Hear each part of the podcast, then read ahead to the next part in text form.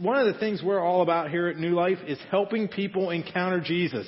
We're not the Moose Lodge. We're not the Elks Club. We don't get together on Sunday to just have a sing-along service.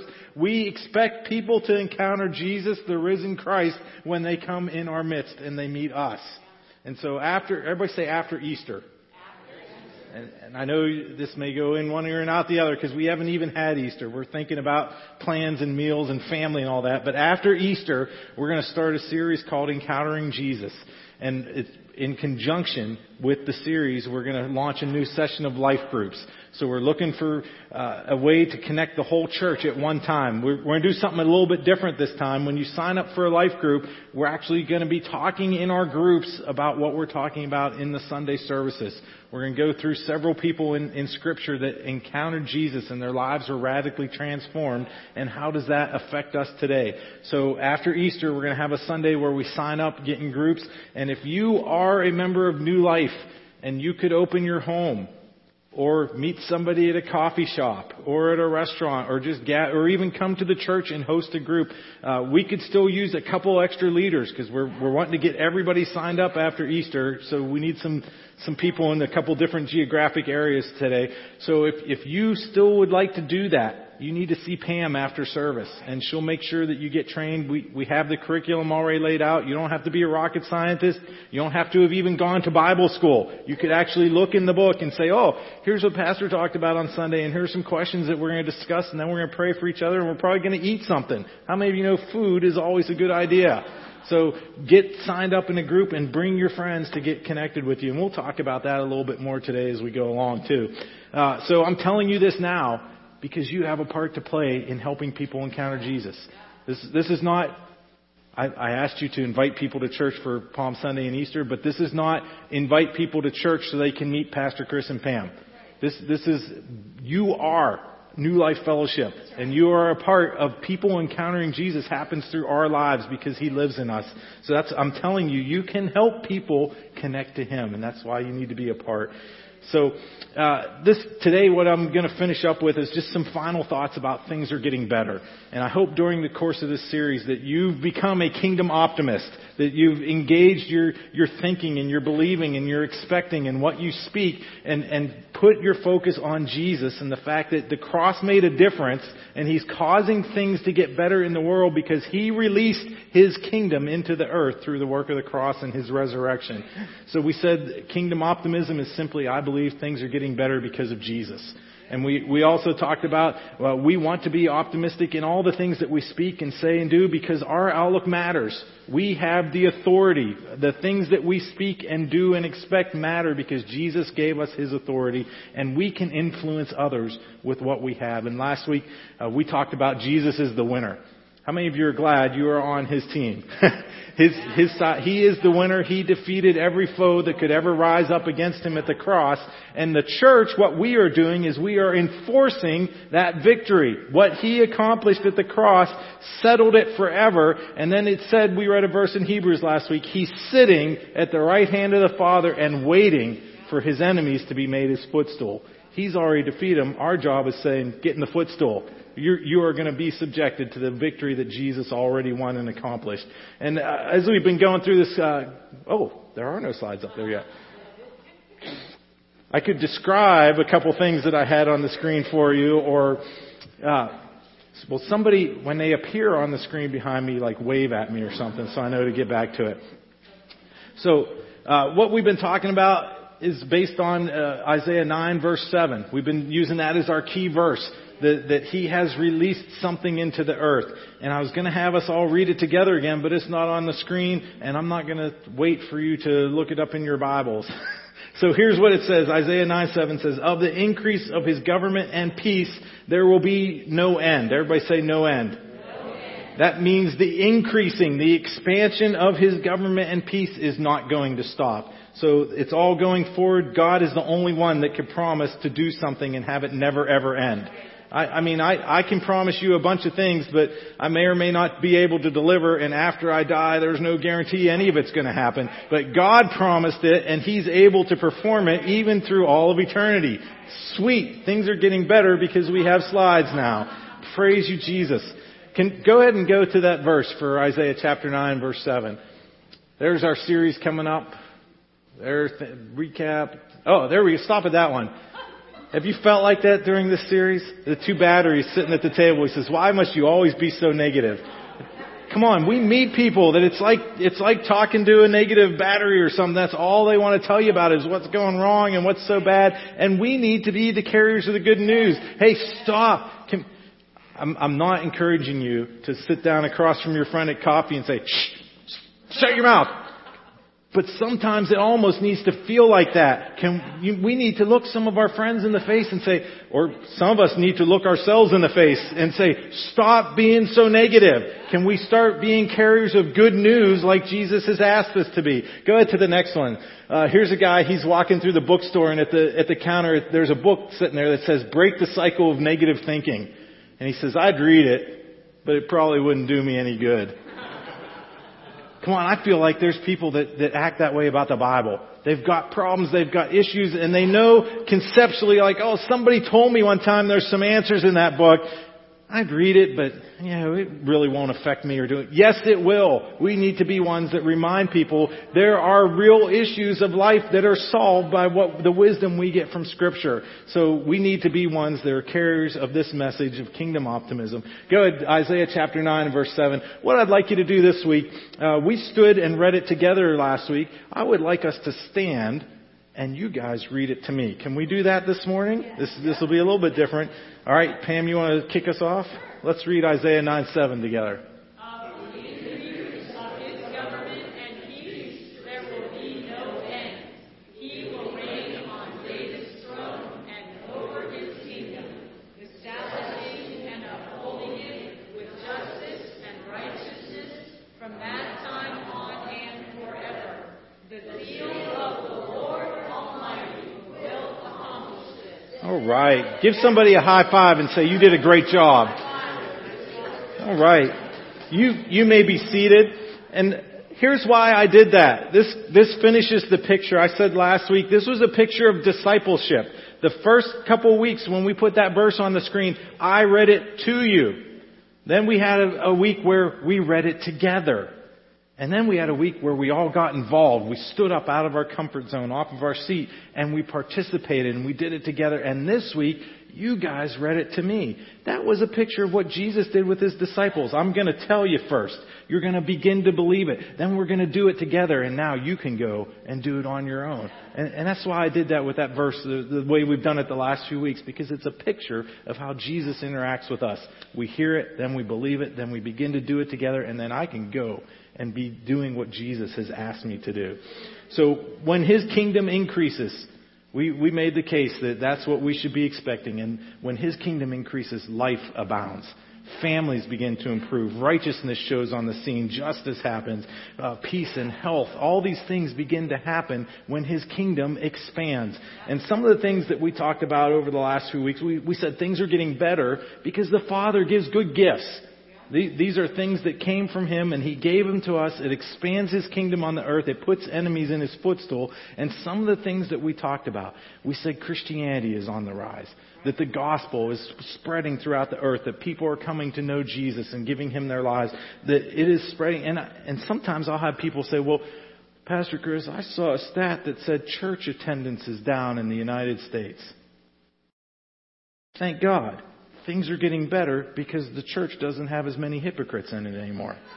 Can I, like, how, how stupid is the devil that he just identified our target? I don't have to go to churches and try to get people saved. I find that they're all out there. Church attendance used to be a shared value in the fifties and the sixties. It was like everybody just, you went to church because that's what you did, and nobody told anybody about, I have doubts, or I don't believe, I don't believe in anything. Nowadays, that's not a hang up for people. And they'll tell you, if, if you meet a twenty something year old that is in church every Sunday morning, they have had a radical encounter with Jesus.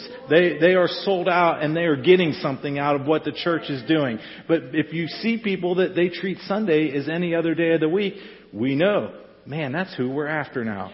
They, they haven't, they're no longer afraid to say, I don't believe and I have doubts and, and I don't want any part of church. And Jesus is, hey, he's given us the good news to go carry to those people now.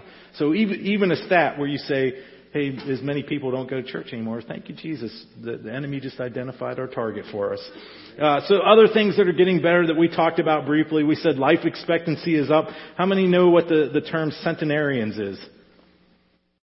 A couple people. And you're, you're wondering, like, is that sci-fi? They're from the planet Centaur? No. Centenarians is the, the scientific term for people that live over one hundred years.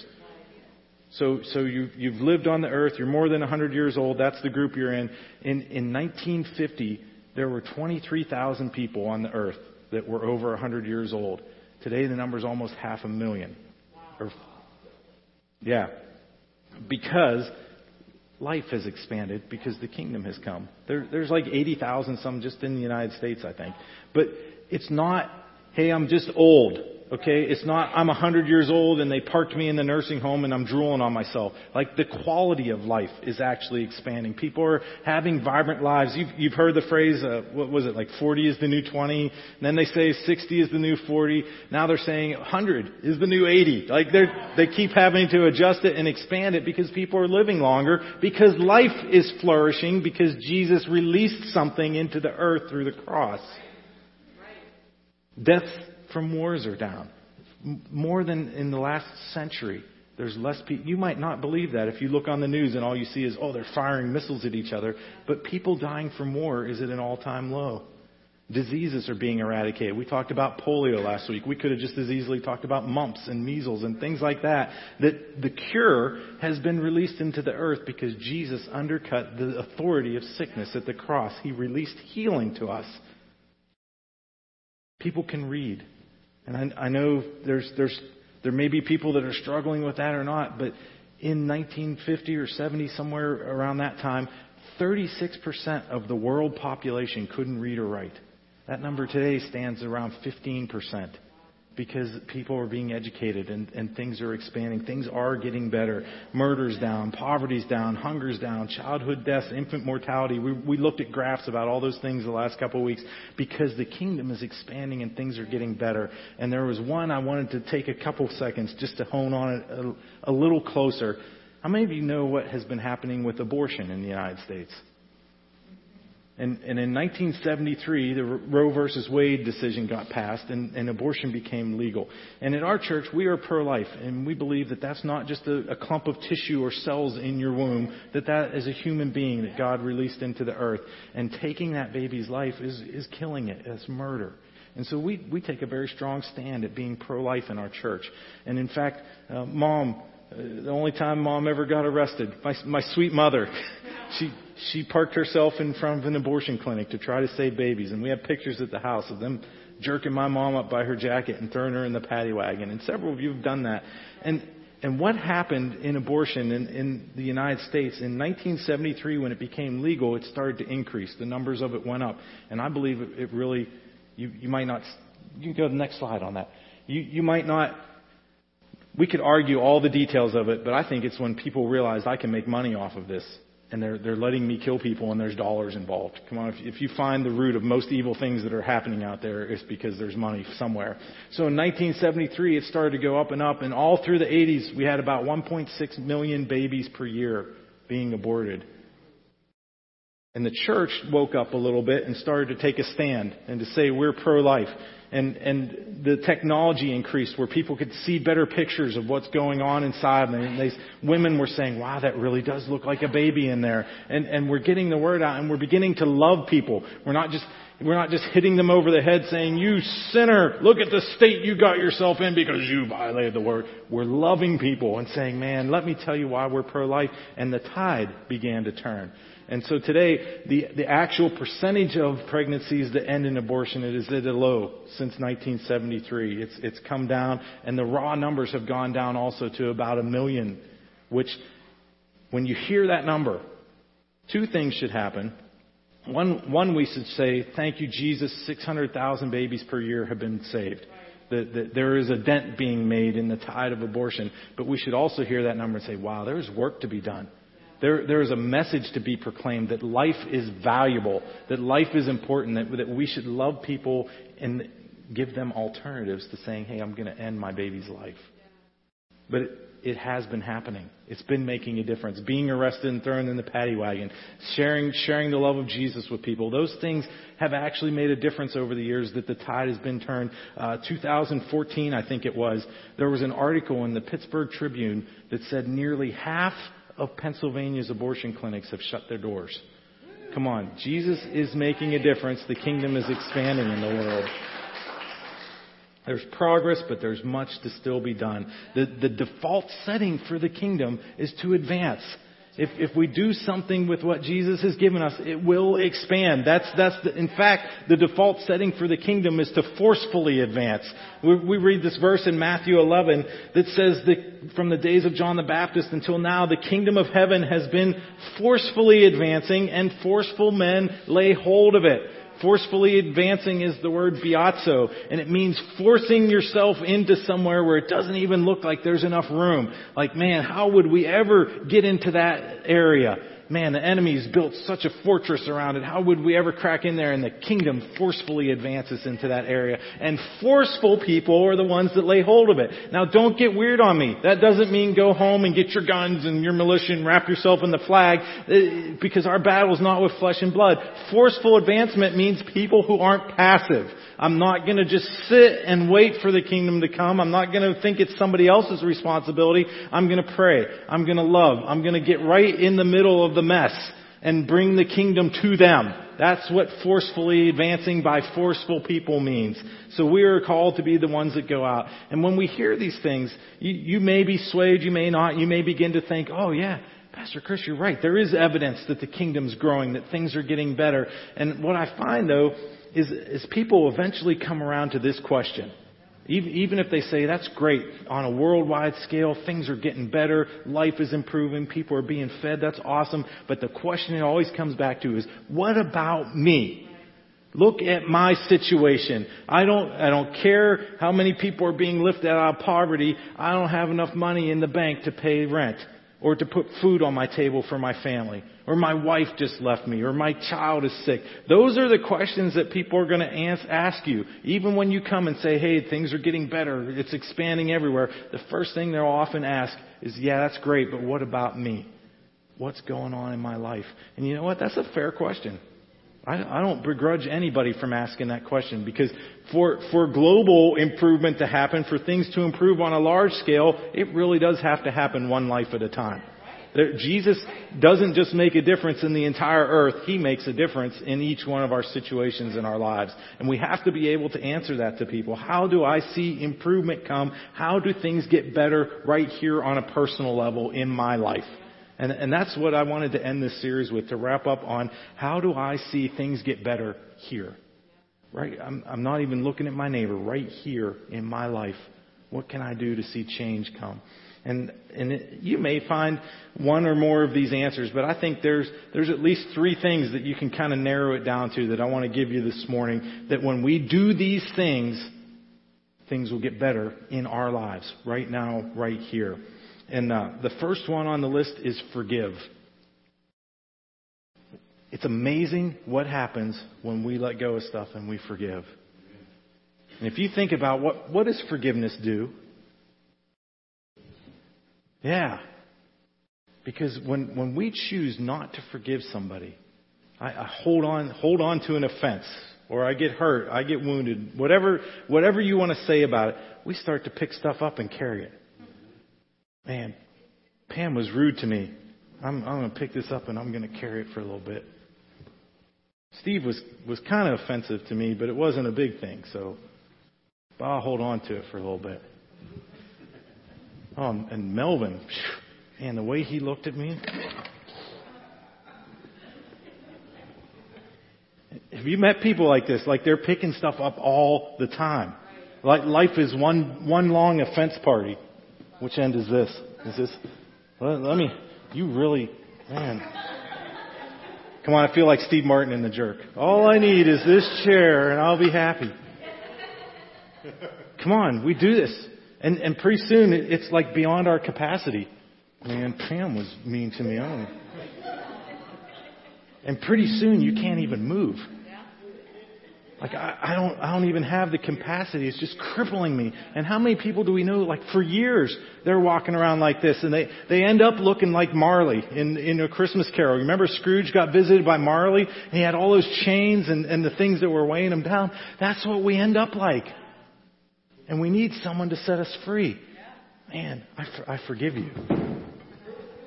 I forgive you. Man, I forgive.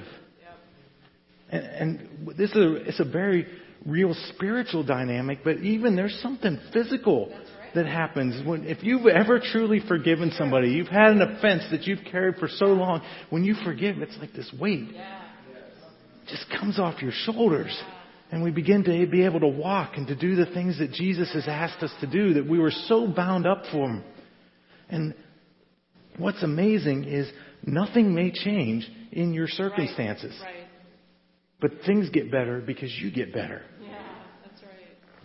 Yeah. And and it's it's really hard to do sometimes. I'm not trying to, to make it sound like, oh, it's as easy as just letting go of it and it drops off. It's hard sometimes. And you may need the Holy Spirit to empower you to say, Lord, I'm not sure I could ever forgive this person, but I want to do what you said is right. So, Lord, help me forgive. Yeah. And, and there may, there may be a time where it's, it's just a pure act of your will, that it's just words. Lord, I forgive Daniel for what he said to me. Oh, and every, every time I see him, there's still a little, oh, Lord, I forgive Daniel for what he said to me. Lord, just manifest that. Make it real. Lift, lift that weight off of me. And it, it binds us if we don't let it go. And this is, come on, Christians especially should be experts at forgiving. Okay? I, I don't expect people in the world to be good forgivers because they don't know Jesus. But people in the church, we ought to be able to let go of some stuff and be free in our walk with Jesus and demonstrate that to others. Here's a verse in Colossians.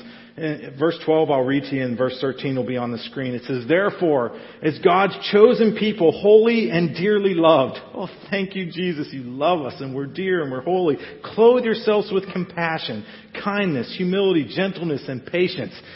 It's like, oh, that that's a challenge, but I could do that, Jesus. And then he makes this astonishing statement in verse thirteen. He says, bear with each other and forgive whatever. Everybody say, whatever.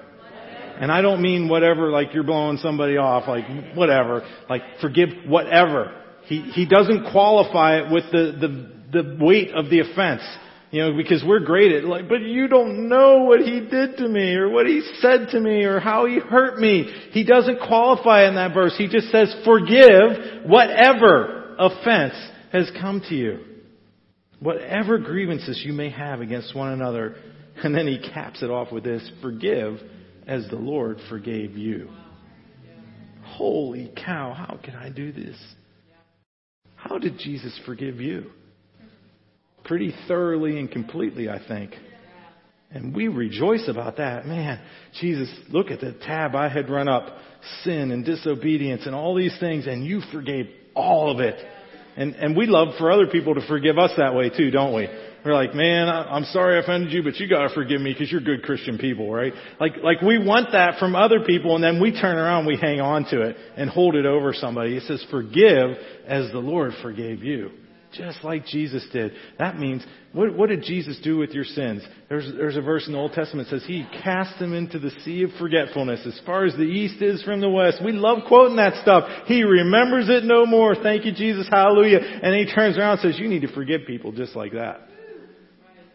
Come on, spouses. That doesn't mean like getting in an argument and say, oh, I forgive you, but then like put it in your back pocket to pull out later. You know, we're arguing about money. And, oh, I'm, oh, it's okay, baby. I forgive you. I'm sorry. And the next thing, next time money gets tight, I pull it out. Hey, hey, two weeks ago when you overspent. Yeah.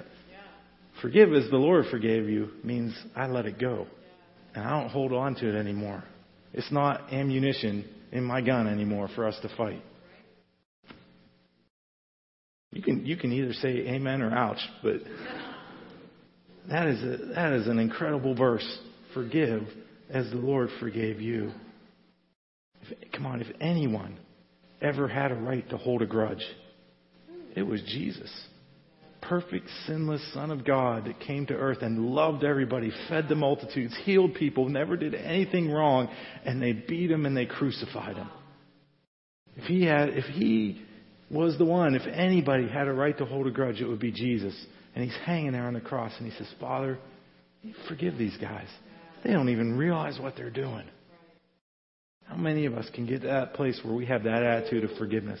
Whether you meant to do it or you didn't know you did it, I need to just forgive you, just like Jesus forgave me. And when we forgive, things get better because we get better. The, se- the second thing that I think will help us see things get better in our personal circumstances. Number one is forgive. Second one is be teachable. Be teachable simply means I recognize I don't know everything.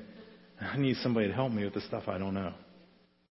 Proverbs chapter thirteen says this, the teaching of the wise is a fountain of life, turning a man from the snares of death. I don't know about you. I might, I might not be the smartest person out there, but if somebody comes and says, here's the choice, fountain of life, snares of death, I'm going with fountain of life, okay? I don't need a lifeline. I don't need to call a friend. I'm, that's my final answer, fountain of life. That's the one I'm choosing. And he says instruction is like that. When we receive wisdom from people, it's a fountain of life to us. I don't have to walk through the mess and make all the same mistakes and, and get run over in life. I can learn and it's a fountain of life to me. Or I can ignore it and walk straight into a snare of death. Come on, we, we all say we're teachable until somebody tries to teach us something. You know, you know what I mean by that. Here's, here's a practical example of that. Because I've had people say this one to me. Well, Pastor Chris, things would get better in my life if I just had more money. Come on, anybody hear that? That's, that's like a real thing you get from people. And what the fountain of life option is, it may sound like this. Man, Steve, I'd be, I'd be happy to sit with you and teach you some godly principles from the Bible about how to budget and how to handle your money and how to make a plan for the long term. And in that moment, we have a choice. Am I really going to be teachable? Am I going to embrace the fountain of life that says, yes, here is a man of God giving me wisdom that I can learn from? Or am I going to say, never mind, I got this? Come on, how many of us do that sometimes? It's, it's almost like that's an American value. I'm individuals, rugged individualism. I can do it myself. And we, that is like the main symptom of people that aren't teachable. I, I, I. I will, I can, I've got this, I, I, I can do it, and I don't need you. And that's a scary place to get to. And you may, you may start acting like that, and we may say, hey, I don't, I don't need anybody to tell me what to do. You know, it's, things would get better if I just had a job. You can, you can make any example out of this. And somebody says, hey, well, let me teach you how to write a resume. Tell you some tips for going on an interview. And when we get to the point where like, I don't need anybody to tell me what to do. Then we start reading the Bible a little further and we read a verse like this. Proverbs chapter twelve and verse one says, whoever loves discipline loves knowledge, but he who hates correction is stupid. They put the S word in the Bible. Come on, that was our grandkids. They, they, they, they were told not to call people stupid. And, and they would come up, they would say, no, no, stupid is a not nice word. And... Or, or you would have them come say, Jack said the S word, and you're like having a cow, like, where did he hear that? Where did he learn that? And then you realize like, oh, you know, Joyce remembers this from teaching the kids in the class. They said, he said the S word. And she finds out like, he called him stupid. And that's what they were talking about. But there it is, right in black and white in the Bible. I, I just said, oh, I don't need anybody to tell me anything. And I read this verse that says, he who hates correction is stupid. Huh. I think the Bible just insulted me. Like, how could you say that, God? Because he who hates correction is stupid. It's a character flaw. It's something that he wants to work out of us. He wants to address. We we need to be people that are teachable. Everybody say, I don't know it all. I don't know it all.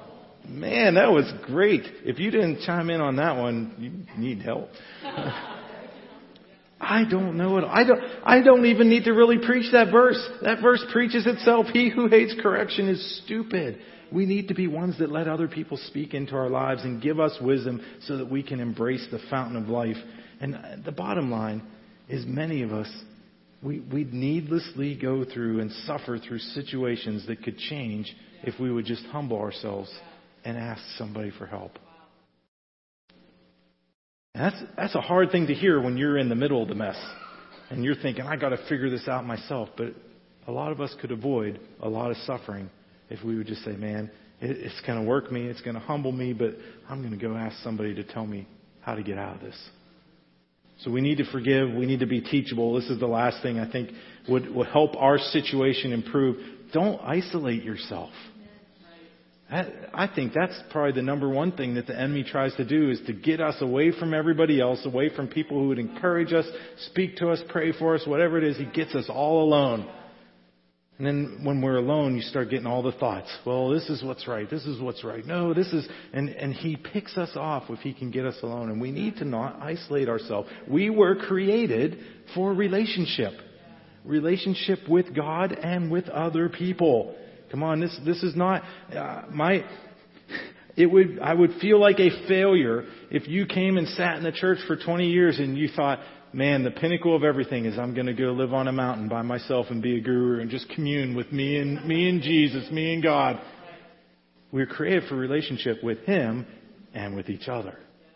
We really have to take advantage of that and figure out how it works. And please, having five thousand friends on social media does not mean you're in relationship. Okay? It, we, it's an amazing thing that's happened in our culture. We're like more connected than ever, but we're more isolated than ever. And, and if your if your idea of, well, I've got tons of friends. I sit at home for four hours a night in, in a room by myself in front of the computer screen and see what all my friends are doing. You're not in relationship. Okay, we need a flesh and blood person who can look us in the face and say, how are you doing? You're, wow, you seem like you've been down lately. What's going on in your life? We need relationships that are real, that can help us process stuff and get out of where we've been. It's hard to see things getting better when we've chosen to face them all by ourselves. And relationships are difficult, but they're necessary. How many of you would say amen that relationships are difficult? Like that's not that's not one you often hear preached in church that you want to amen, but that's the truth. Relationships are hard, but they are worth it. They they are worth us putting ourselves out to know and to be known and, and to process through all the garbage and all the potential offenses to say, man, there's something valuable that God has for me when I get in relationship with other people. Hey, I saw this headline this week, so I had to write it down. As, as I was preparing this sermon and thinking about not isolating, I saw a headline that said, loneliness kills. And, and it was an actual study, a scientific study from Rice University, and, and their discovery was that loneliness increases the time it takes you to recover from disease, and it increases the risk of premature mortality. They, they did studies over the course of time on two control groups, and one were related with people and had fulfilling relationships, and one was, hey, these people are all by themselves trying to get through it. And even something as simple as, hey, you got sick, you got cold. It took longer for the people who were alone to recover. Isn't that amazing? Like, God knew this six thousand years ago in the garden. He said, it's not good for man to be alone. And we're just now, society is just catching up with the wisdom of Almighty God. It's still not good for man to be alone. He created us for a relationship. We, we can't even obey the Bible. There's over fifty times in the New Testament that it says, do this with one another. Love one another. Serve one another. Bear with one another. You can't obey those commands if you're not with the one another's. If you're all by yourself, it's not happening. When we get together, you're here this, you're here this afternoon. So obviously you know the value of assembling yourselves together. There's something unique that happens when we worship Jesus together, when the presence of God comes and He's here in our midst. There's something that happens in prayer. As much as I want us, like, hey, be praying on your own. Please, please pray on your own. Like, you can pray at home all day long, but there's something that goes to another level when we pray with people. Jesus actually said it this way in Matthew eighteen. He says, if two of you on earth agree about anything you ask for, it will be done for you. There is power in agreement. Come on, we're, we're charismatics. We always quote, one will put a thousand to flight, but two will put ten thousand.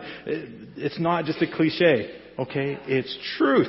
There is something that happens corporately when we come together with one another and we begin to do those things. And sometimes, like I don't want to over-spiritualize and over-religious it. Sometimes there is benefit in just hey, here's somebody to put my arm around, and we know that we're for each other. Because how many of you know there, there's a lot of people in the world that are against you? And just coming into a place where you know, hey, here's somebody that's going to rejoice when I rejoice. They're going to cry when I cry. They're they're they're going to help me through these situations. They're gonna they're gonna just be there with me. Some sometimes we need to just stop talking. Have, have you ever met somebody that, like, the more you say, the worse it gets in their situation, and all they were looking for is, I just wanted somebody to sit with me, so that I knew I wasn't alone while I was going through this. That's a very real benefit that we don't get if we isolate and we're all by ourselves. Galatians chapter six says it this way, carry each other's burdens, and in this way you will fulfill the law of Christ. What is, what's the law of Christ? I think we already heard some of it this morning during communion. It's to love. Right. To love God and to love others. That's the law of Christ. And one of the ways that we fulfill what Jesus wants us to do, the law of Christ, is we bear with each other. We bear each other's burdens. We help each other walk through the situations of life. We weren't meant to carry burdens all by ourselves. In fact, Jesus even said it this way, cast your cares on me because I care for you. And please don't ever say this. Have, have you ever seen somebody walking through a difficult situation and they say something like, well, it's just my cross to bear. Like like it sounds more holy because you get Jesus and the cross involved. It's just my cross to bear. I'll put up with it. Don't don't trouble yourself about me. It's like like those action movies. Go on without me. You don't wait for me. It's not your cross to bear. Jesus didn't create you to bear it by yourself. He put you in the context of relationships because there's help for one another in the midst of those things. You don't, come on, you don't have to broadcast to the whole church what you're going through. But someone, somewhere, should know what you're dealing with and be able to help you. Don't isolate. And that's, that's part of why I spent some time talking about life groups this morning. What an easy place to just come connect and just to be real with one another. And, and to discuss things in a way that you couldn't maybe do on a Sunday morning. You know, we're not we're not taking time to delve into, you know, half an hour of everybody's issues and what's going on in the church. We'd be here all week, but there is a place for that. Where it's like, hey, outside of Sunday morning, I can gather with people who know me and, and I can get to know them. We can pray for each other. There is space for that. And it is an awesome way to experience the life that flows in the body of Christ. Let's go ahead and stand together. I, I pray that as we've talked about this series, that it's made you more of a kingdom optimist than you were going in. And today I encourage you, whatever you feel like you might be wrestling with, if things aren't getting better in your immediate circumstance, ask yourself those questions. Lord, is there something I need to forgive? Is there stuff I've been carrying and holding on to that, that I just need to unload it this morning? Lord, are there places where I haven't been teachable? I just need to humble myself and ask somebody, what am I doing? What's going on here? Or or if I've been isolating myself and just withdrawn from relationships, and I really need to get back to a place of putting myself out there and connecting with other people. Whatever that is for you, God will meet you in that spot this morning. I just encourage you to take some steps on that. Let's let's even just ask Him right now, Father, if there are places in our lives where things haven't been getting better, God, we, we, we are, God. We're so thrilled that you are expanding your kingdom, that we're seeing evidence of it on a global level. But, Lord, where there's stuff in our individual lives that hasn't been changing, we keep going around the mountain, we keep getting dragged through the muck. God, show us where we need to take action to get out of that place. Practical things that we can do.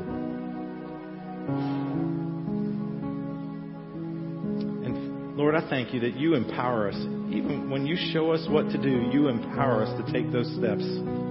God, if there's if there's people in this room that we've been holding on to grudges for so long that it's crippled us, I ask right now that you would release the grace to forgive. That you would allow us to let go of what we've been holding on to, that we could be free and that the weight could be lifted off of us. God, where there's places where we've been hard-hearted and prideful, I ask that you would help us to be teachable. Let us humble ourselves and recognize that we don't know it all. And God, where we've pulled back from valuable relationships, Show us that, Lord, and give us the grace to reach back out.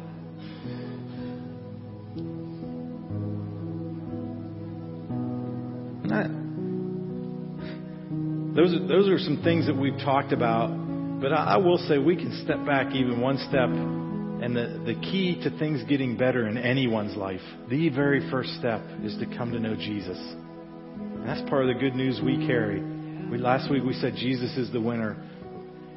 We need to know, people in the world need to know, everyone around us needs to know that you can have the winner, the victor of all eternity, with you every single moment of your life. And it really, it really is as simple as Romans chapter ten says. All we have to do is believe in our heart and confess with our mouth that Jesus is Lord, that we believe that God raised him from the dead, that what he did was for us. It says we will be saved. And I just, I just encourage you, if, I, I know most of everybody in the room, and I think everybody's done that, but if you've never taken that step to say, Jesus, I believe that you raised from the dead and that you are Lord, just encourage you to do that this morning. And tell somebody before you leave this place, if it's your first time that you ever do that. God, I, I thank you for this time that we've had together this morning. I thank you that you called us your family. It says you brought us out of darkness into your kingdom, and we do, we thank you for that, Lord. And I ask God that as, as we leave this place, we would leave as people full of hope and optimism for what you are doing in the world and the power that you have released to change things. Let us be carriers of good news. Father, forgive us for the times when we've carried a bad report. Let us be carriers of good news to the world, that they might know you and see you in all of your glory and your goodness. God, bless your people indeed. Let your goodness and your mercy follow us everywhere that we go. Let your favor be upon everything we put our hands to, God, for the sake of your name. In Jesus' name, amen. Amen. Look at look at somebody next to you and just say amen to that. Amen to that.